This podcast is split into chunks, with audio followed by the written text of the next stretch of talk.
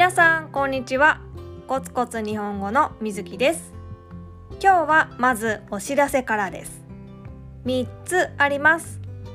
まず1つ目。先日日本語教師のあこさんのポッドキャストに出演させていただきました。和菓子をテーマに話しました。私の大好きな和菓子。特に練り切り。という和菓子について話しました。ぜひ聞いてみてください。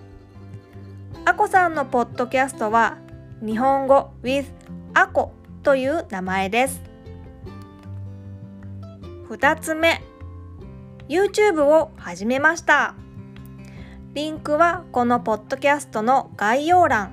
説明のところですね。そこに貼っておきます。この YouTube ではビジネス日本語のミニレッスンとか Vlog をアップしようと思っています。Vlog ですけど私は和菓子を作るのが趣味なんですね。ですから和菓子を作る動画とか皆さん興味ありますか？練り切りの作り方の動画とかアップしようかなって考えています。でもまだまだ初心者ですからうんもっと上手になってからになるかもしれません。他にもリクエストがあれば教えてくださいね。3つ目。ただいまオンラインレッスンの生徒を募集しています。レッスンの詳しい情報は私のホームページを見てください。レッスンの申し込みや質問はホームページからお願いします。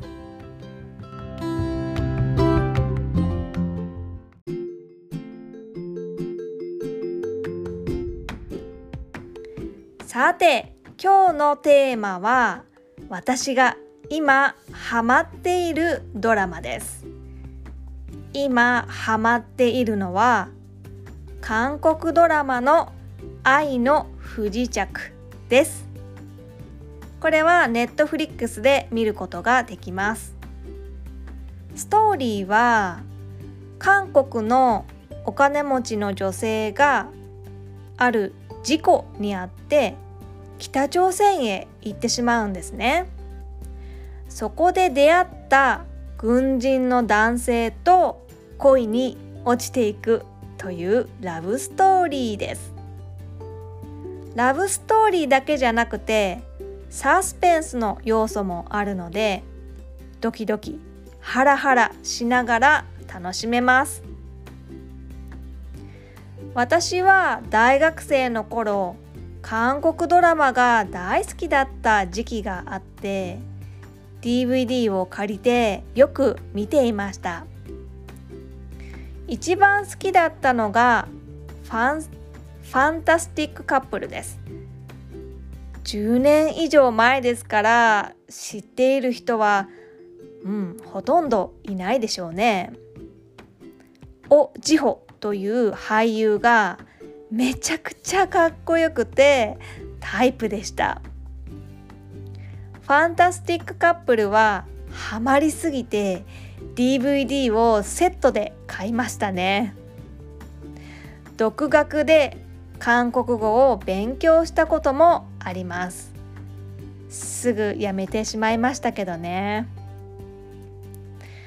大学を卒業してから DVD を借りに行く習慣がなくなって韓国ドラマを見ることがなくなりました。ネットフリックスを見るようになってからは欧米の映画やドラマばかり見ていました。だけど今回なんとなく愛の不時着を見始めたらうん面白い。すっかりハマってしまいました。と言っても最初はコメディ要素が強い。というか設定がありえないというかうんストーリーの展開ストーリーの進み方ですね。進み方がなんか漫画みたいだなと思って冷静に見ていたんですね。最初はあんまり面白いと思わなかったんです。というのはあまりにも現実からかけ離れすぎているんですよね。偶然が多すぎるし偶然の連続なんですよ、うん、運命が運命すぎるって感じです。で主人公の女性もわがまますぎてあんまり好きになれなかったんですね。でもそれを我慢してそう我慢して見ていたらだんだんハマってきたんですね。キャラクターの魅力に気づいて好きになっていったんです。だからね皆さんも愛の不時着を見るときつまんないとかこんなのありえないよ嘘だよとか思ってもそれを我慢して見続けるときっとハマるはずです。後半は泣けます。私ドラマや映画で泣くことめったにないんですね。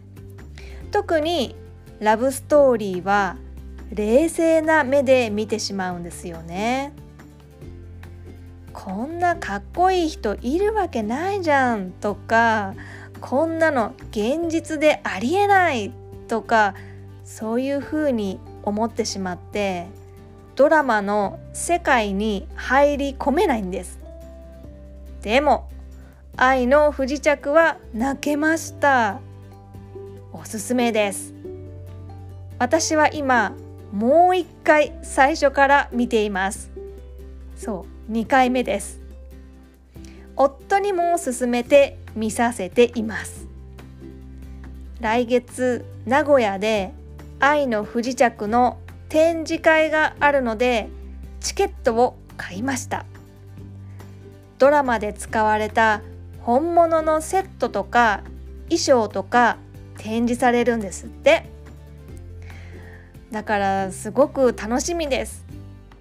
グッズも買おうと思ってます。T シャツとかクリアファイルとか買おうかなって思ってます。めちゃくちゃ楽しみです。はい今日はここまでです。ポッドキャストのスクリプトはホームページに載せます。ぜひご覧ください。そしてインスタグラム、ツイッター、フェイスブックですね。こちらは日本語の勉強の役に立つようなポストをしています。